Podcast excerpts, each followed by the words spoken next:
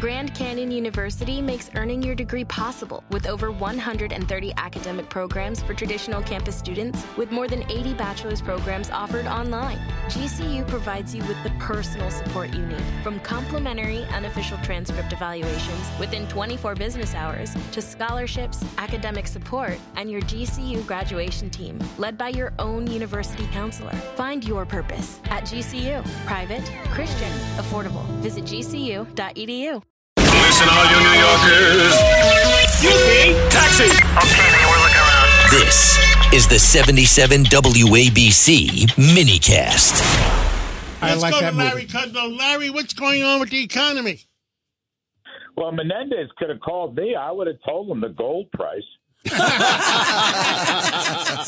Larry, Larry Kudlow, I never knew that if you make a payoff with gold bars, there's no 1099 involved.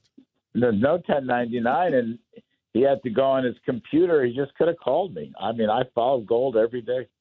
Uh, how about And by the Hunter? way- How about Hunter Biden's paintings? You don't have to do 1099 on those either. Do you evaluate those also, Larry?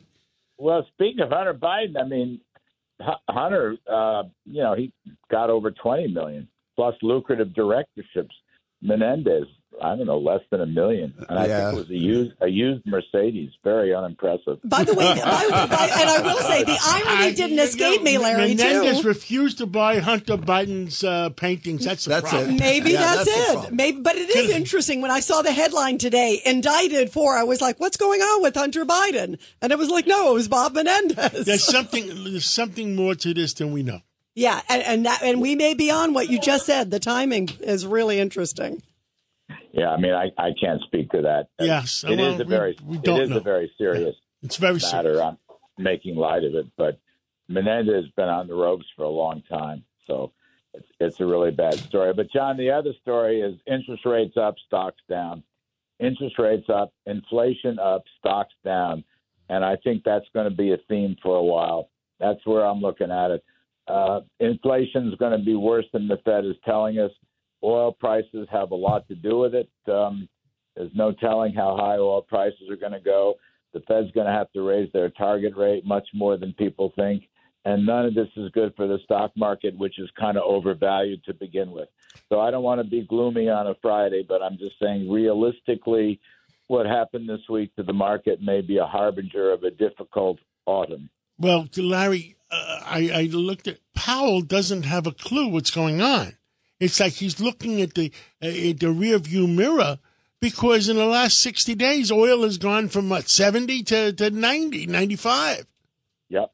I mean, uh, he never mentioned oil in his entire press conference. The only time it came up was when our Fox Business reporter, Edward Lawrence, asked him specifically uh, about the rising price of oil that you just mentioned and how that was going to impact inflation. And then Powell sort of blathers through a terrible answer and then says, well, oil doesn't impact inflation. It's not going to have any inflation effect. It already has. Recent months, the last couple months, with the rise in oil prices, uh, the CPI has gone up, stopped going down. It's now going back up. Uh, I don't think oil's coming down because, you know, here's Biden uh, freezing production and drilling in Alaska and New Mexico and the Gulf of Mexico, while OPEC Plus, our dear friends, the Saudis and the Russians and the Iranians and the Venezuelans, they are cutting production. And he can't go to the Strategic Petroleum Reserve because he's already looted half of the thing. So the outlook for oil is probably bullish. There's very little reserve left. Yeah, that's correct. And so that means the uh, inflation rates are going to stay, continue to rise. It's going to get And worse, I- Larry. The the price of gasoline, I think, is going to go to five. Or if it stays at ninety five dollars a barrel, the price of gasoline is going to to five, five and a half, six dollars a, ba- a, a gallon. Uh, price of heating oil is up to three and a half already, and the price of food is not going down. It's going to go up. So it's hurting the middle class, and it's and it's hurting the uh, the poor people. That's right. Low income people get hurt very badly from this. You know, fertilizer goes up, so food prices have to go up. Uh, I mean, I don't know how far it's going to go. You're more of an expert than I am. I'm just saying that the Federal Reserve is not being transparent. Um, they're not finished tightening, and I think the stock market is sniffing that out. Yes.